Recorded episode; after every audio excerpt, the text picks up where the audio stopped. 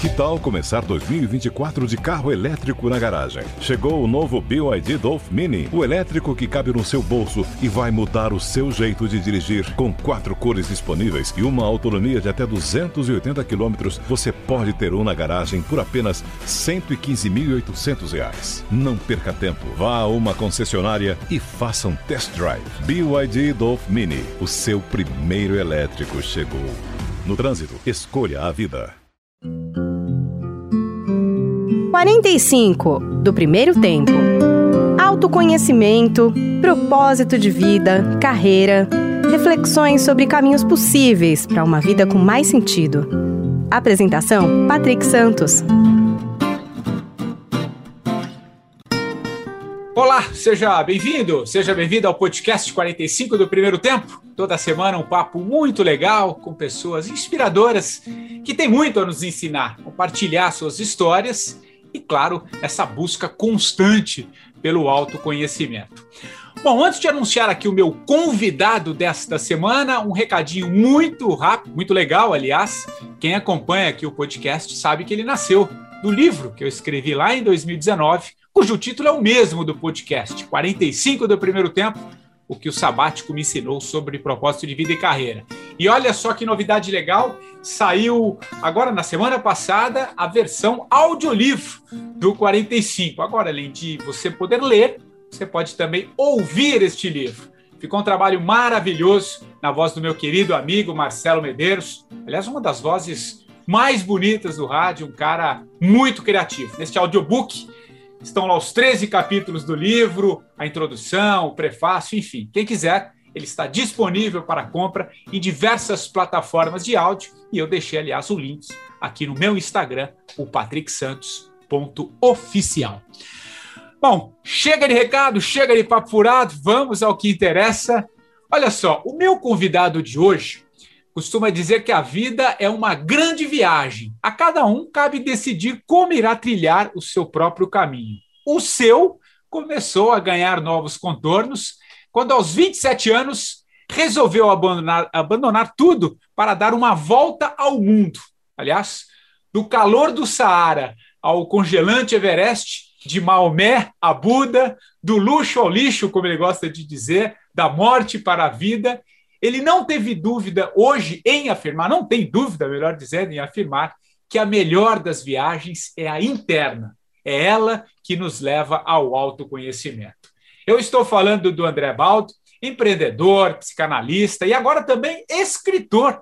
Acaba de lançar um livro muito legal, o livro Sem Fronteiras, A Jornada do Coração, onde ele conta toda essa sua história e toda essa sua trajetória de busca e ele está aqui comigo. Tudo bem, André? Que legal falar contigo, cara. Cara, prazerzão imenso estar aqui dividindo essa história com alguém que já recebeu e já compartilhou tantas histórias magníficas, né, que faz até parte da história do nosso país também.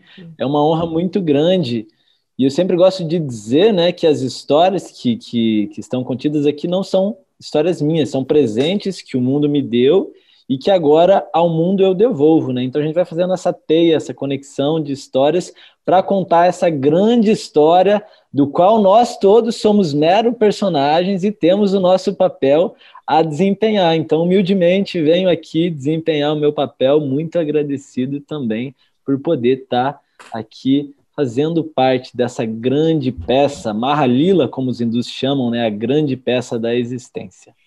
Que legal, e que história, o, o, André, e o, e o, teu intervalo, digamos assim, para gente, a gente pegar um pouco essa metáfora que eu uso do 45, né, essa coisa do intervalo, o seu foi aos 27 do primeiro tempo, né, bicho? Como é que, como é que foi esse, é, essa descida ao vestiário, digamos assim, tão jovem que você começou a rever muitas coisas. Conta um pouquinho da sua história, cara. Se resumidamente a gente vai passar por ela nesse papo, mas como é que foi aí esse seu intervalo aos 27 do primeiro tempo, digamos assim? Perfeito, meu querido. Seguindo, seguindo a analogia do futebol, então, é... o time estava ganhando, o time estava ganhando, estava indo é. bem, né? A gente estava tendo bastante prosperidade na, nos, nos no aspecto material, nos meus projetos pessoais, estava tudo se concretizando, mas eu percebi que essa vitória talvez mais fosse uma derrota do que uma vitória, né? Uma vitória de pirro. Vitória de, de pirro. pirro.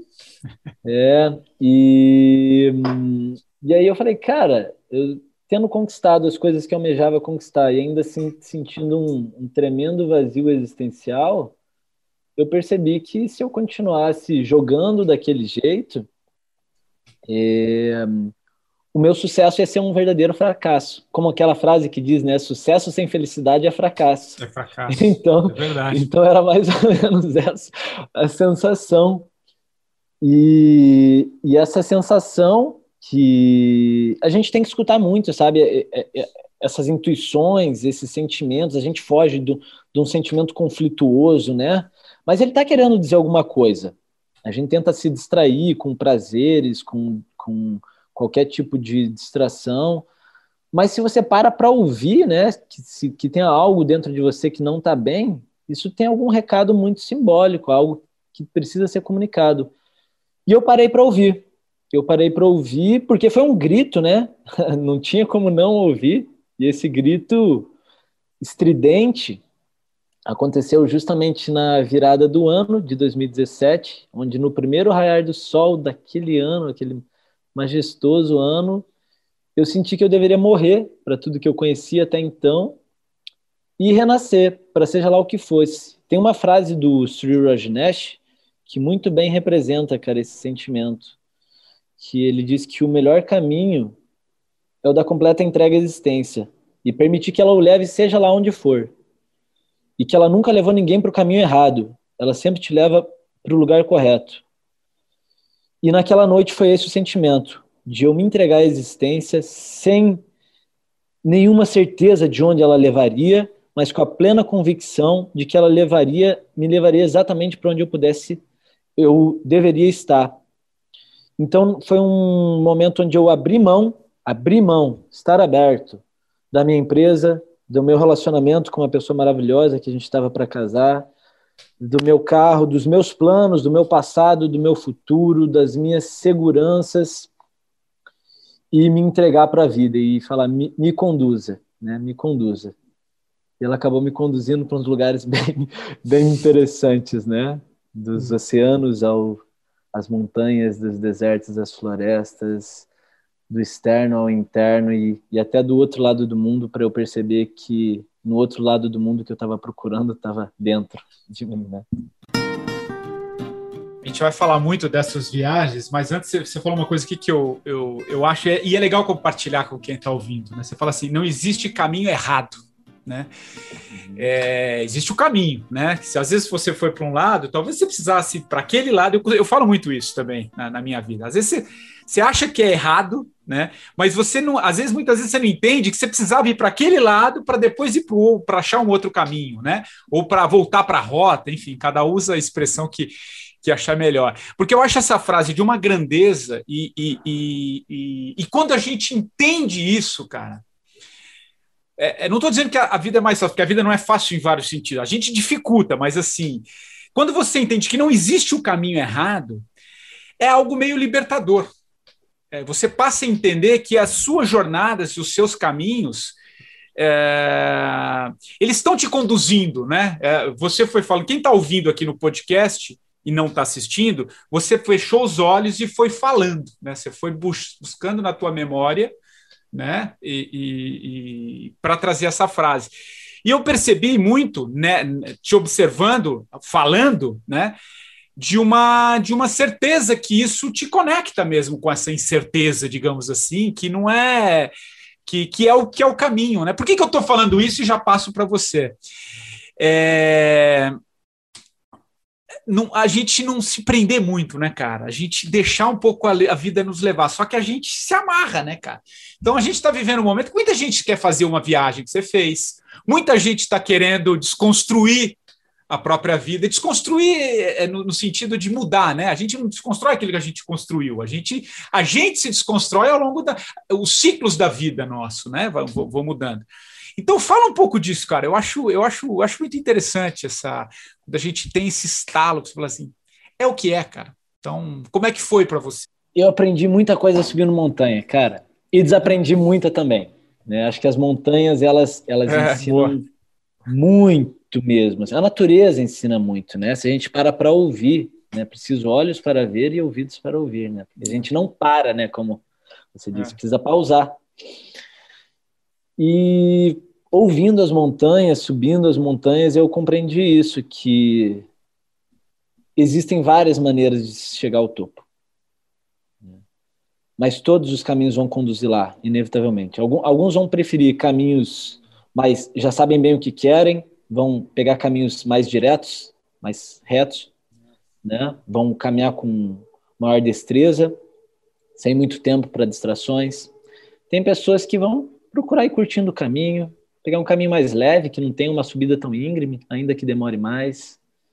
Tem gente que vai preferir subir pela esquerda, tem gente que vai subir pela direita. Exato. Podemos até trazer para o campo político, né? É, dá, tranquilamente, tranquilamente. É. E, e, tem gente que vai é, preferir os caminhos já conhecidos, as trilhas já definidas, tem gente que vai preferir abrir caminho para os outros. Mas uma. E quando a gente está caminhando pela montanha, parece mesmo, assim, é uma confusão. Você está caminhando e fala, puta, mas será que é esse caminho? Será que é esse caminho? E uma vez que você chega lá em cima, cara, você vê que todos os caminhos levam para o cume. Todos os caminhos levam para o cume, sem exceção. Alguns mais tortuosos, outros mais diretos, alguns mais sofridos, outros mais fáceis. E sim, né, a gente pode estar atento para ver, a gente não precisa passar por. Não precisa pisar em muito espinho, né? Tem muitas esquinas da vida que a gente pode evitar, que não, não é necessário passar por elas.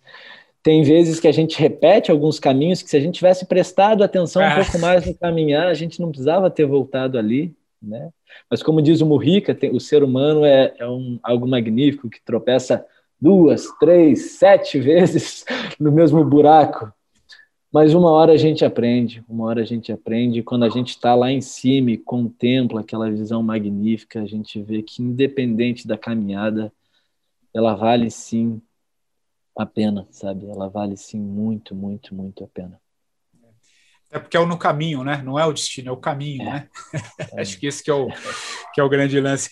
E como é que foi para você, André, é, ali aos 27, cara, é, abrir mão das coisas que você conquistou? Como é que foi para você essa questão que envolve dinheiro? É, é, esse desprendimento. Como é que foi para você trabalhar isso, essa desconstrução? Enfim, acho que é legal você, você compartilhar isso, porque às vezes a pessoa, ah, o cara, sei lá, ele tinha, para ele foi fácil. Conta um pouco a tua história nessa questão que eu acho interessante também. Tá, dois pontos fundamentais que você tocou e que eu acho que é muito importante que a gente aborde. Primeiro, do dinheiro. Segundo, da desconstrução.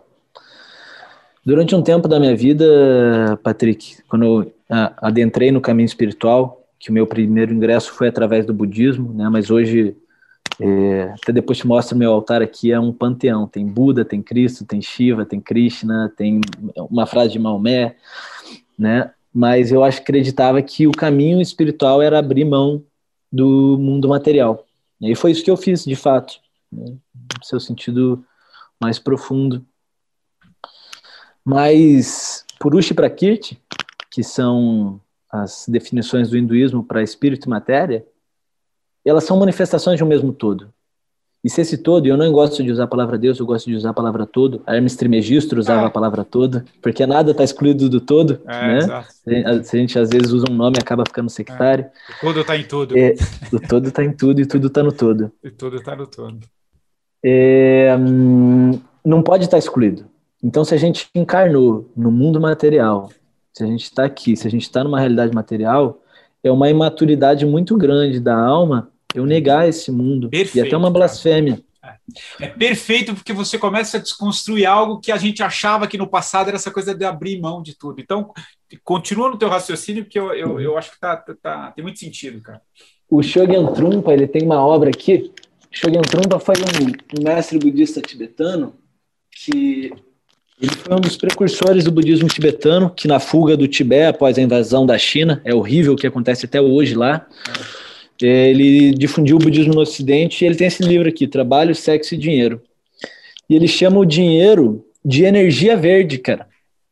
Porque é uma forma de energia representa concretamente o tempo de vida que não volta, o suor, o esforço, o trabalho de alguém que se concretizou num valor, né? numa questão material que representa isso e que pode ser usada para você é, facilitar as trocas. Imagina ter que trocar um bode por um saco de batata ou coisas assim, que às vezes a gente idealiza, parece muito bonito e, e não deixa de ser. Mas o dinheiro é uma forma de energia e, como toda forma de energia, deve ser usada com sabedoria. Né? Então, eu tenho essa relação com o dinheiro hoje, como o Vitor Hugo fala, né? De colocar o dinheiro na minha frente para lembrar quem é dono de quem. Exatamente. É importante sim a matéria, mas que não é tudo. Né? Mas sim que deve ter, ser tratada com respeito, porque é uma falta uma falta de respeito muito grande você não usar a matéria que pode ser utilizada para trazer benefício aos seres, para construir coisas belas, para difundir conhecimento, para você comprar um microfone aqui, a gente está gravando esse podcast e difundir isso para quem está ouvindo aqui agora, inclusive agradeço quem está ouvindo. Então, sim, é uma forma de energia e deve ser usada com sabedoria. O dinheiro como meio, né? não como fim. Como é, meio, perfeito, é. perfeito. Distinguir o, meios e fins. E, e, André, e como é que foi para você isso? É, é, essa, como é que você lidou com, com, com isso? Como é que você operacionalizou isso na sua vida? É legal para quem quem está nas dúvidas, está querendo fazer o um movimento, acho que é interessante você falar. Cara, é, foi não, está sendo e sempre será, né? É? Estamos e... no mesmo barco, viu? Só quero dizer. Com certeza, sempre, lições constantes, né? Mas nessa viagem, por exemplo, eu fui roubado sete vezes. Né? Fui roubado no aeroporto de São Paulo. Quanto tempo você viajou? Quantos anos? Foram oito meses, na oito verdade. Meses, Foram oito, oito meses. meses. É. E 14 países. Então, na verdade, antes de sair do Brasil, eu já fui chantageado pelo meu sócio, que me levou uma grana federal, assim, percebendo a minha urgência ir embora, né? É, eu fui roubado no aeroporto de São Paulo, aguardando meu. Fui furtado lá, tive meu iPad furtado, não é nem pelas questões materiais, mas todo o meu cronograma de viagem, eu não tinha passado para nuvem nem nada. Nossa. Todo o meu planejamento de três meses estava lá. E foi furtado, tipo, 20 minutos antes do meu voo decolar. E Nossa. que bom que foi furtado, porque eu tinha planejado ficar pela Europa, não tinha planejado não, as histórias que eu vi de morar numa caverna, de ir para o Oriente Médio. Isso simplesmente aconteceu porque os planos foram levados. Então agradeço, agradeço sim aos ladrões.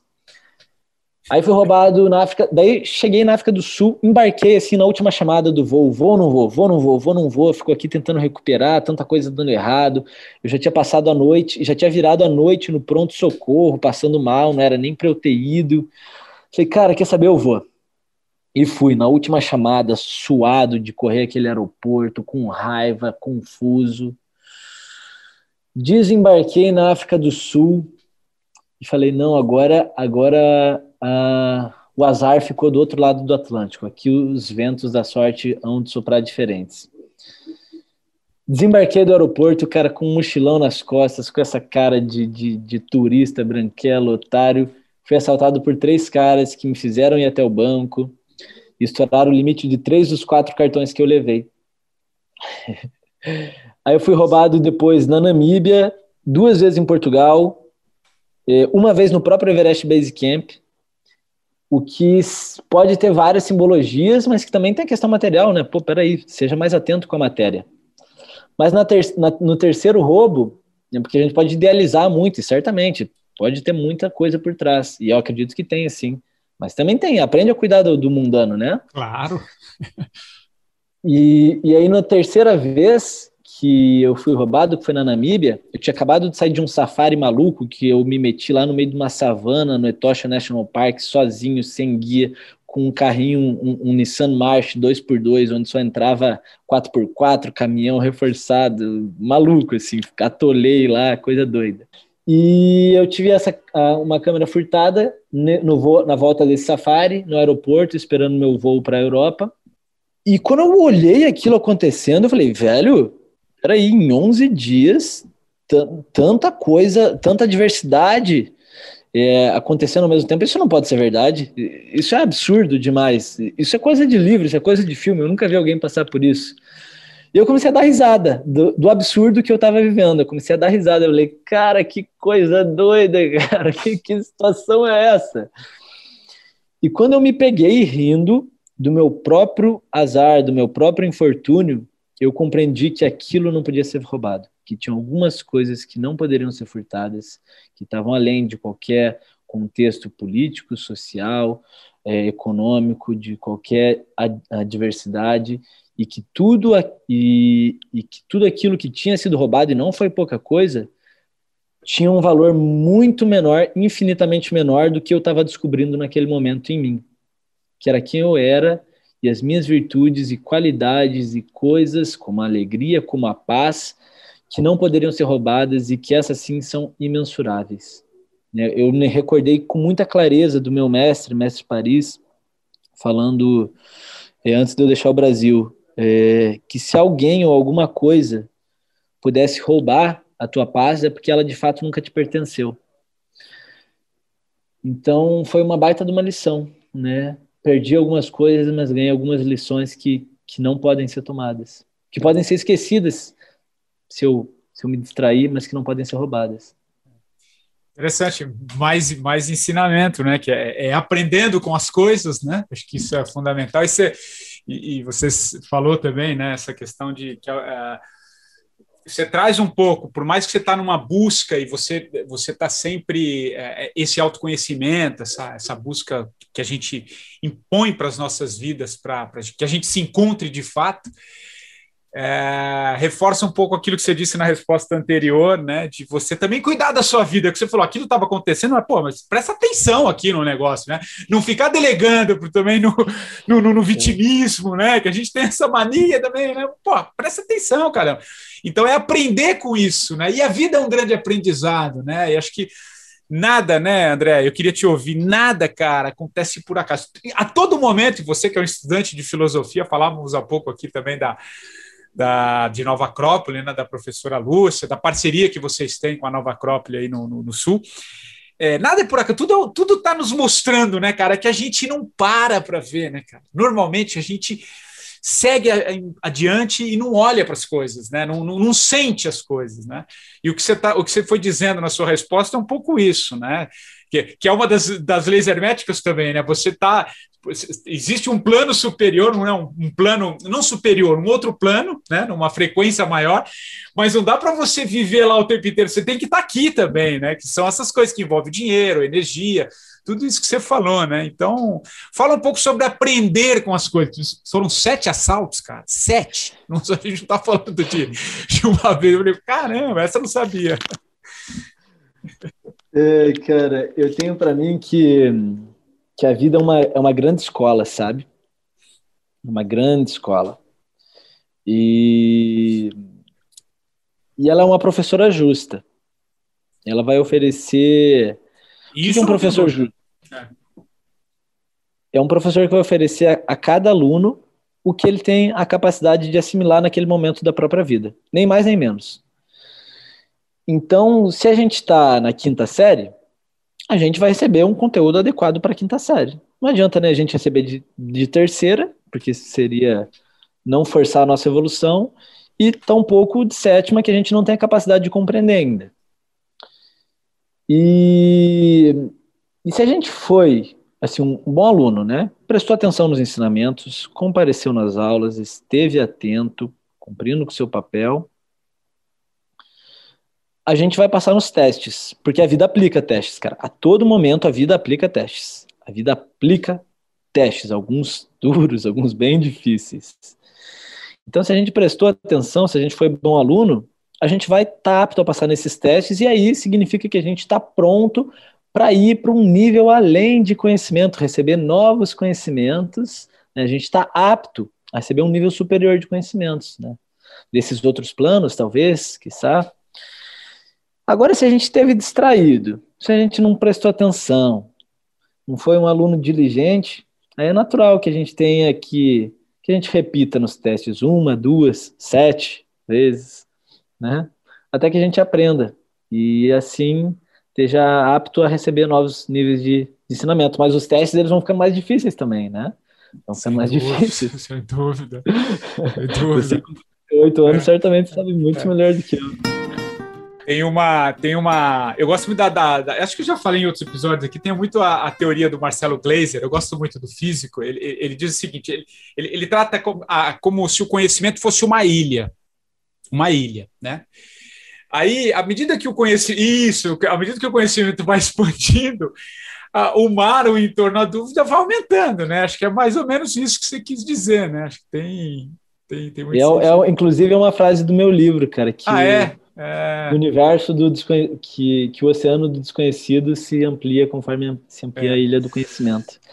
O, André, e cara, você nessas acho que uma coisa legal a gente falar é, e em algum momento a gente eu trouxe ali a questão da política porque eu também trabalhei durante muito tempo é, com isso e hoje vejo de uma maneira um pouco diferente mas você teve nessa sua jornada de oito meses, né? E acho que você fala isso no, seus, no, no seu canal no YouTube, nas coisas que você faz, que você também passou por, nesses países por diversos regimes, né? Além de você já ter um história, você sempre gostou também de política, né? Você chegou até ser candidato, enfim.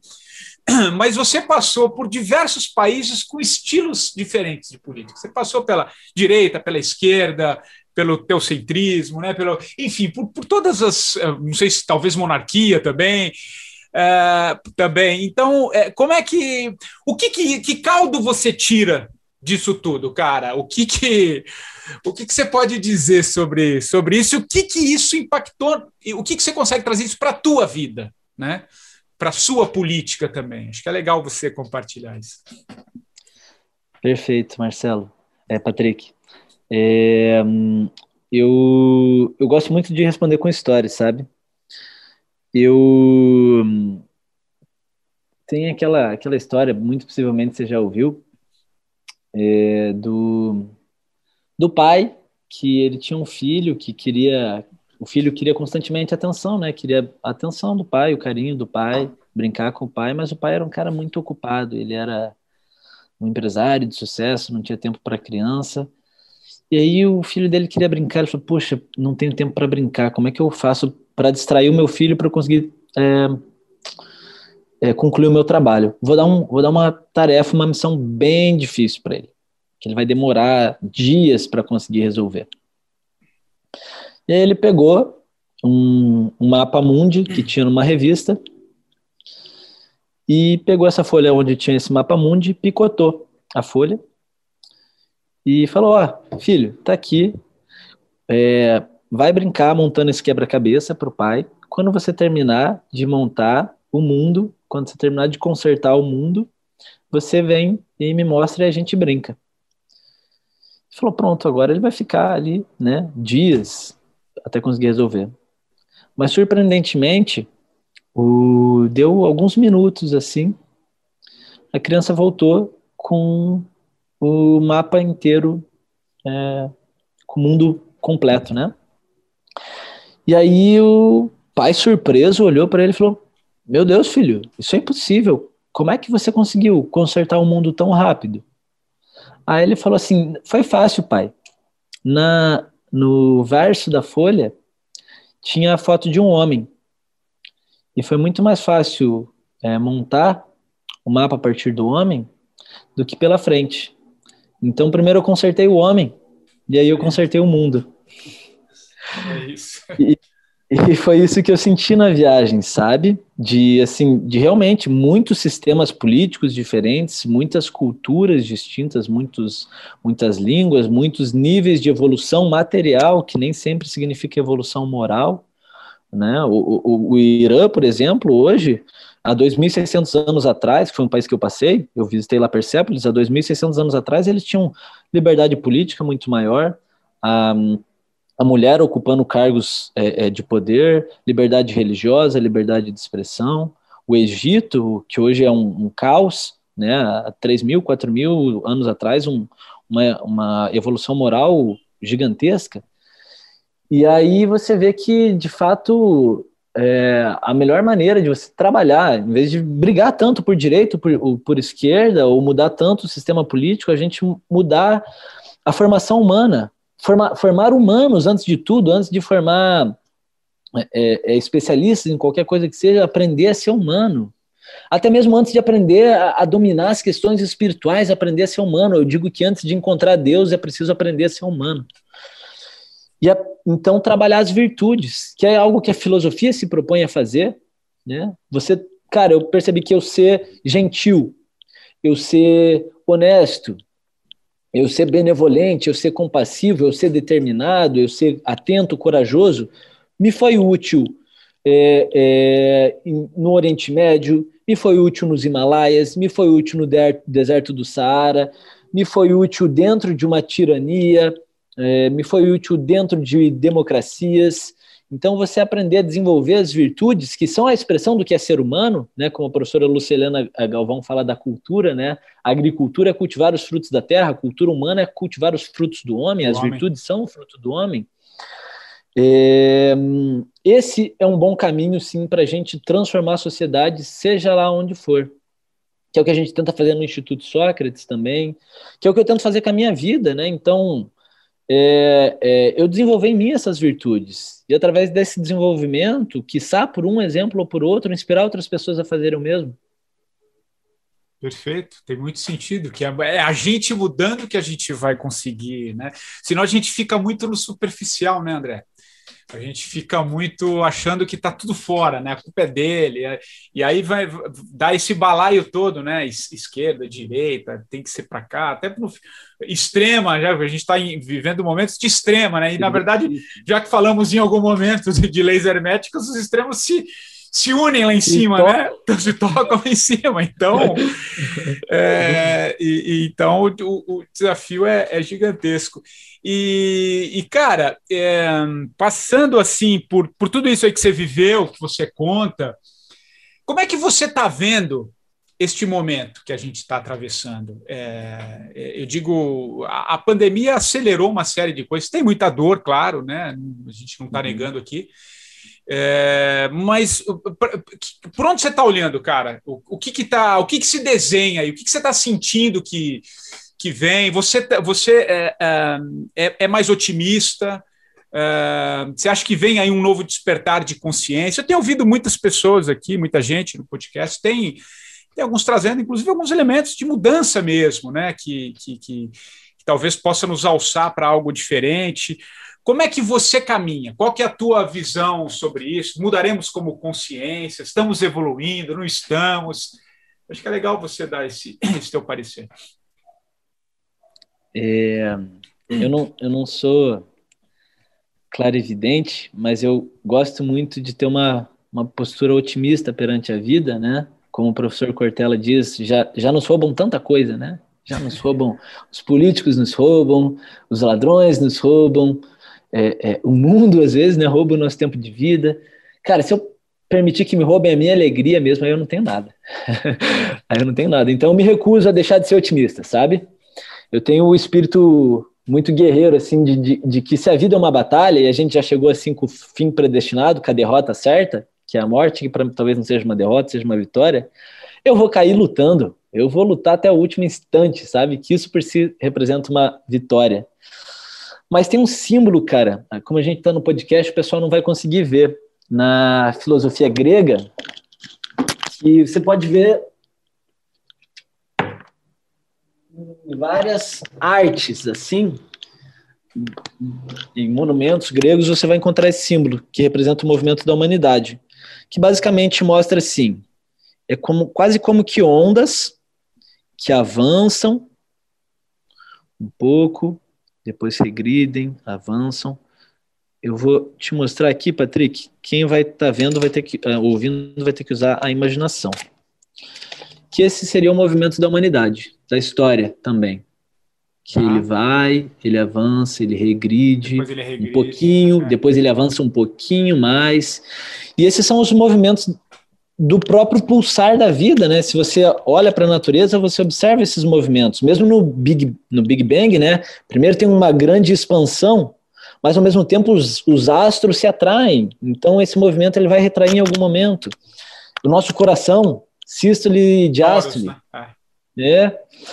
Então esses movimentos, frio e verão, inverno e calor, dia e noite, alegria e tristeza, esses são movimentos naturais da vida E a crise por si só, na, na origem da palavra, que vem do crisis, do latim, significa momento de mudança, é, momento de decisão, mudança súbita, que surgiu lá no contexto de, é, de Hipócrates, na medicina grega, que representava o sétimo, o décimo quarto, o vigésimo primeiro, o vigésimo oitavo dia, é, da progressão de uma doença, onde a doença ia ou progredir para a morte ou para a cura. E em ambos os casos significa uma mudança.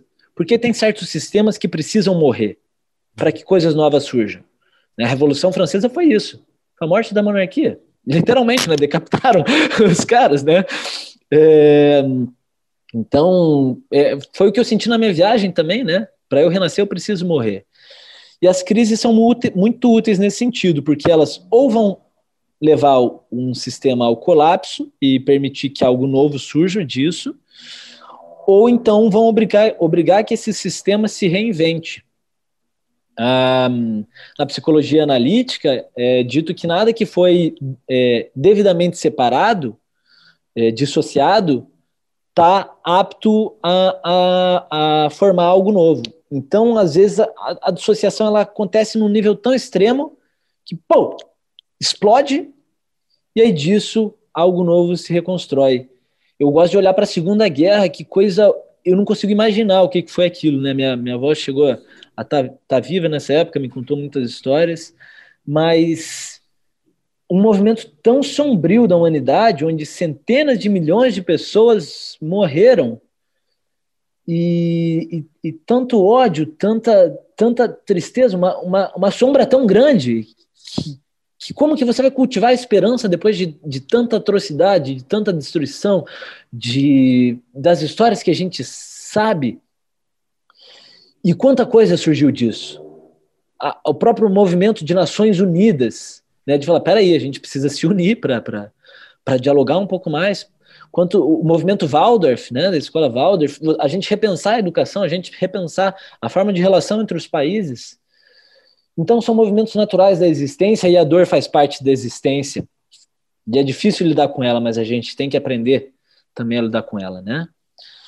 Então, eu vejo com naturalidade, vejo como um aprendiz, o que não exclui a tristeza. Eu digo que a vida é sempre bela, mas nem sempre, nem sempre feliz, né? Que a tristeza faz parte da vida e faz parte da beleza.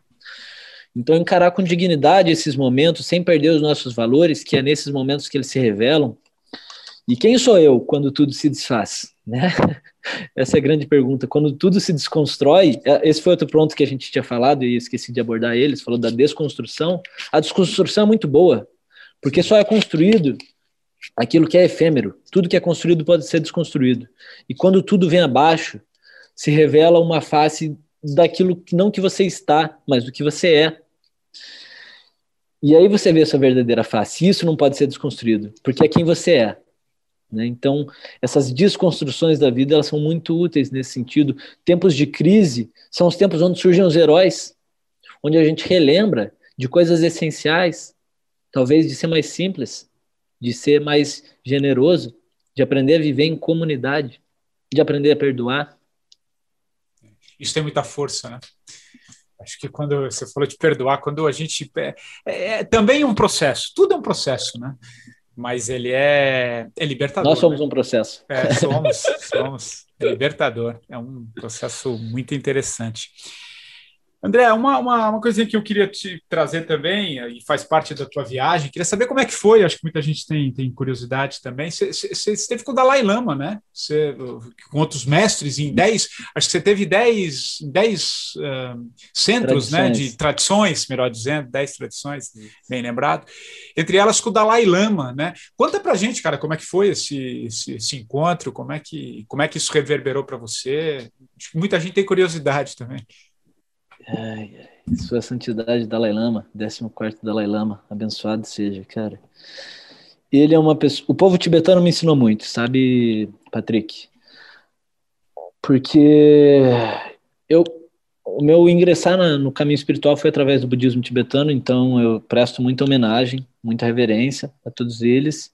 E de alguma maneira eu me percebi lá em Dharamshala, no norte da Índia, é, que hoje, hoje o Tibete ele não possui um país para governar, né? Eles desde a invasão chinesa em 49, que atingiu seu ápice em 59 em diante, o Dalai Lama não vive na, na, na no Tibete, né? O Tibete foi anexado pela China e, e, atrocidades horríveis aconteceram e acontecem lá e que muito pouco do mundo sabe porque a, a China não permite, impõe sanções políticas e econômicas para quem divulga a história ou, ou oferece qualquer tipo de, tipo de assistência para o povo tibetano. Então, milhares de templos destruídos, monjas estupradas. Eu estou dando uma dimensão do, do que foi mesmo e do que é ainda para que se tenha uma noção da, da do, de como o ser humano pode ser vil e como pode ser grande a dor da humanidade, né? a dor do mundo, que nem diz a professora Luciliana. É, então, um povo que foi proibido de falar a própria língua, que teve o, a sua língua substituída pelo ensino do mandarim, que teve a sua, a, a, o ensino da história do próprio povo substituído, substituído pelo ensino da propaganda partidária comunista chinesa, que foi proibido de adorar o seu líder, de ter os seus ritos, suas práticas, de crianças sendo forçadas a atirar nos próprios pais, de chacinas de monges. E mesmo diante de tudo isso, encontrar um cara como o Dalai Lama que mantém sua retidão, mantém uma postura de perdão para com os chineses, mantém uma alegria inabalável de perder tudo que um homem pode perder e ainda manter uma, uma alegria, uma jovialidade assim que não pode ser furtada, sabe? Eu lembro que eu tive em Auroville, que é uma cidade no sul da Índia que tem essa proposta de criar uma cidade internacional, onde tem pavilhão de, de vários países, e eles convidaram todas as nações para ajudar a construir essa cidade. E o único povo, o único povo que doou dinheiro para a construção de um pavilhão não foi Estados Unidos, não foi Reino Unido, não foi a Rússia, foi o Tibete, que nem, nem país tem, cara. Então é uma generosidade tão incrível daquele povo, dos, dos monges que, que prestavam um, um auxílio que eles nem tinham para eles, sabe? Para mim. Então, é, é de uma grandeza tão, tão nobre, uma nobreza tão grande, que realmente você olha e fala que esses caras merecem ser chamados de santos, né? Talvez por isso recebam o nome de santos, de tão raros, que mostram ser, mas que mostram que é possível, porque você vê que alguém de carne e osso, que nasceu e que vive os mesmos problemas que a gente vive, enfrenta monstros inimaginavelmente grandes e que mostram que é possível sim ser bom, ser generoso, ser reto, ser íntegro. Ser íntegro. Ah. E, e, e, ele carrega muito isso, né? Acho que isso, na, na, Foi, foi no Tibete, né? Que você foi na que região que foi que você, você citou? Que você então, é porque o Tibete hoje ele foi invadido pela China, pela né? China, sim. E, e ali para você entrar no Tibete você entra só acompanhado de soldados chineses sim. e você não tem o espírito tibetano autêntico. Então hoje a uhum. capital exilada do a capital do Tibete é exilada. O, o centro político do Tibete está em Dharamshala que é no norte da Índia, que o governo indiano cedeu algumas cidades para o povo tibetano viver. Legal. Na época do Gandhi. Na época do Gandhi. Aliás, outro, outro também que com a sua dignidade, né? Você citou, você estava me veio Mandela, são essas pessoas que não perdem a, a, a essência, né? A... Fui, fui, visitar eles, cara, foi um dos objetivos da minha viagem. Tive lá na cela onde Mandela passou 17 ah, anos você... encarcerado. Ah, é, cara. É. Tive lá no Memorial do Gandhi, onde, onde ele foi assassinado. Tive lá visitando os museus dele. Então, é. fui para aprender um pouco com esses grandes mestres, sabe? André, que viagem, que viagem transformadora, hein, cara? Em todos os sentidos, né? Que combinou com esse livro aí. A gente está caminhando para o fim aqui da nossa da nossa conversa, cara. Mas é, que, que coisa incrível, né? Que viagem é, transformadora e, e, o que, que nasceu, né? E o que está nascendo, né? A, a, partir dessa, dessa viagem que você tá, né? lançou o livro recentemente. Conta um pouquinho aí sobre, sobre esse renascimento e, e, e, esse, e essa viagem tão transformadora, cara, que, que como eu disse na abertura, é, você conheceu muitos países, 14, é, enfim, mas eu acho que a grande viagem foi essa essa interna, que acho que está na tua mão aí, né, que é o, que é o livro. Né? Aqui no índice, ele tem 364 páginas, né? Tem, tem bastante história. Aqui no índice fala, aponta o epílogo. Ah, o epílogo. E aí depois que você chega no final do livro, né, você lê tudo, você vai lá no epílogo. a única coisa que tem escrito no epílogo é que a vida não tem epílogo.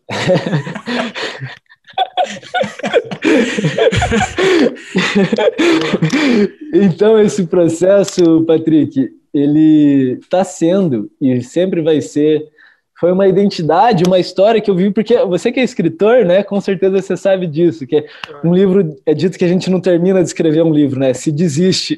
Desiste, é, é. então, nesse caso, foram 34 revisões, três anos de escrita, e você sempre vai querer mudar alguma coisa porque você já mudou. É, então, um livro, né, esse livro maravilhoso que você escreveu e que eu vou querer ler com certeza, ele é um retrato é uma foto nossa daquele momento da vida. Né? Então, é, tem uma frase que até está no livro que diz: Quem eu sou já mudou. Sim. E essas histórias, elas vão sendo vividas, vão ter muitas mortes ainda, vão ter muitos renascimentos, e isso faz parte da jornada da existência. Né? Então, eu, eu gosto de deixar bem claro que esse livro é um retrato que representa uma parte muito bonita da minha vida, mas que já não representa quem eu sou. Exato, exato. Aliás, nós não somos mais quem nós éramos antes dessa entrevista, né? Então, perfeito, e a partir desse papo aí já, já somos outro. E o André, e, e para finalizar, esse livro tá é, é, só com você, né? Acho que você tem um lance meio. Ah, de, legal. Não é em livraria, né? Como é que é esse processo? Então, eu, a minha editora é a Chiado, mas é, você, como escritor, sabe o quanto é, é é fundamental para a gente fazer um lançamento presencial, é. né? Como é gostoso, como é um marco para o autor. Só que a gente está numa pandemia. Então eu decidi esperar a pandemia permitir que um lançamento maior acontecesse. Mas como tinha muita gente pedindo, eu decidi fazer o seguinte, fazer um pré-lançamento desse livro, então todos os exemplares da primeira edição, que são 500, eu decidi disponibilizar para as pessoas que topassem fazer parte de uma brincadeira que é a brincadeira do livro viajante, que consiste em você ler o livro e não ficar com ele. Você deixar o seu nome ali, passei por aqui. Uma mensagenzinha e enviar o livro adiante. Porque eu sou um cara muito apegado com os meus livros, ainda mais livro com, com dedicatória, né? Mas essa foi uma história de desapego, onde eu abri mão de tudo para sair para o mundo. Então achei nada mais. E é um livro sobre viagem. Então achei nada mais justo do que desapegar do livro e fazer o livro viajar. Uma vez que nós estamos numa pandemia, então a gente viaja dentro do já que a gente não pode viajar, a gente viaja dentro do livro e faz o livro viajar. E aí todo mundo tem que é, falar comigo pessoalmente, fiz questão disso, fiz questão que fosse um processo manual para compreender, topar esse desafio, assumir esse compromisso moral comigo e e aí passar o livro para frente e depois eu faço, eu pedi para a Chiado não colocar nas livrarias, né? No começo até eles colocaram, eu falei não, tira, não colocar no site e para fazer esse movimento muito autêntico e muito bonito e que funcionou muito bem, porque em um mês já esgotou tudo, sobrou 20 exemplares, que provavelmente quando você publicar essa entrevista já nem vai, já vai ter mais, amanhã ou depois deve acabar. Mas o teu está reservado. Opa, o seu também está aqui, ó. É, e, e, então, é, só para quem posicionar quem está ouvindo aqui, quem quiser tem que esperar essa segunda edição ou vai ter que receber desses dessa, desses 500 que estão viajando aí, é isso? Ou, ou até o isso, fim da pandemia? Já estão viajando, pra... é. já estão em, em 12 países, já, já fecharam quadros de todos os estados brasileiros. Então você pode ter a sorte de receber um desse, mas acho que é, é bem, bem improvável. É, esses livros vão acabar amanhã ou depois, cara. Então quem estiver ouvindo o podcast provavelmente já não vai ter acesso. Mas eu vou deixar um link de reserva para ah, quando a, a, acabar, quando a pandemia permitir e quando eu decidir é, é fazer o lançamento, aí já essas primeiras pessoas vão ser, vão ser contempladas. Vai estar lá no meu perfil, é só, só procurar aqui, vai estar é. disponível. André Sem Fronteiras, né? Que é, o, Isso. Que, é o, que é o que eu te sigo no Instagram. Querido, acho que foi bom papo, acho que a gente ficaria aqui mais 45 minutos, né? É, mas, infelizmente, o nosso tempo encerrou para essa versão, para esse episódio em si, para esse momento de nossas vidas. E, e, já que estamos falando em livro, e, e muita gente tem certeza está curiosa pelo seu, curiosa pelo, pelo, pelo seu livro, é uma marca aqui que você indique também, o seu já está mais do que indicado, mas eu queria que você indicasse um outro livro, então, que você acha que é, é seria legal compartilhar com quem está ouvindo, algum livro que te marcou e por que, que você acha esse livro legal. E depois, André, escolhesse uma música, cara, que encerra a nossa, a nossa versão podcast. Livro e música. Vai lá. Tá bom, cara. Perfeito. Eu vou. Eu olhei aqui e senti, deixei que eles me mostrassem. O livro que eu quero indicar, que até embasou muito a minha monografia em psicologia analítica, é esse livro que ele, ele não é tão conhecido no, no, no Ocidente. Ele chegou aqui faz. Foi. Não sei se faz 100 anos que ele chegou no Ocidente, embora ele seja um livro milenar, que eu. É, na verdade, essa é uma leitura né, sobre esse livro que é milenar. É o livro tibetano do Viver e do Morrer, do Soyo Rinpoche, que é um livro que ensina justamente a gente a aprender a morrer, sabe? E aprender a morrer, aprender a viver. De fato, a gente tem vivido, infelizmente, muitas mortes nessa pandemia horrível, muitas mortes desnecessárias que poderiam ter sido evitadas se houvesse mais responsabilidade também de muitas pessoas, sobretudo os nossos governantes, é, e que mas que a morte faz parte da jornada da existência e que existe duas maneiras de você negar ela. Uma é você banalizando a morte, como fazem os genocidas, e a outra é você fingindo, fugindo dela como se ela nunca fosse te alcançar. Hum. Né? E aprender a contemplar a morte e a aceitar ela e viver ela com dignidade, não só a morte física, como as muitas mortes que a gente vive durante a vida, é aprender a viver também. Então eu indico muito esse livro, o livro tibetano do viver e do morrer, do Sogyo Rinpoche. E me veio uma música do Caletrece, que é uma banda porto-riquenha é, que passa aqui pelo que eles são eles são de Porto Rico, mas eles atravessam a América Latina inteira. E a música é chamada El Aguante, que é o aguentar que ele fala dessa capacidade de resiliência do ser humano, né? Fala, aguentamos o capitalismo, o comunismo, o socialismo, aguentamos é, é, é a direita, aguentamos a esquerda, aguentamos é, é Hitler, aguentamos Stalin, aguentamos todos os ditadores, aguentamos a, a, as pestes, aguentamos as doenças, e essa capacidade do ser humano de aguentar, né, que talvez sentir isso, que essa pandemia que a gente está passando por mais dura, esse momento político que a gente está passando por mais duro que seja esse momento econômico, os nossos ancestrais aguentaram com dignidade, permitiram que a gente estivesse aqui hoje, e não é novidade para a gente, ah, os quatro cavaleiros do Apocalipse, a morte, a doença, a guerra, é, nós temos a capacidade de aguentar tudo isso e nós vamos aguentar sim. É porque tudo está em nós, né? Sem dúvida é. nenhuma. Que legal, André. Pô, adorei o papo contigo. É, finalmente saiu essa nossa conversa. A gente estava algumas semanas aí para é, calhar as agendas, enfim. Mas que legal, adorei o papo. Queria muito te agradecer por compartilhar a tua história, por, por trazer o seu olhar sobre tudo isso, suas vivências, enfim. Foi muito legal, querido. Grande abraço, viu?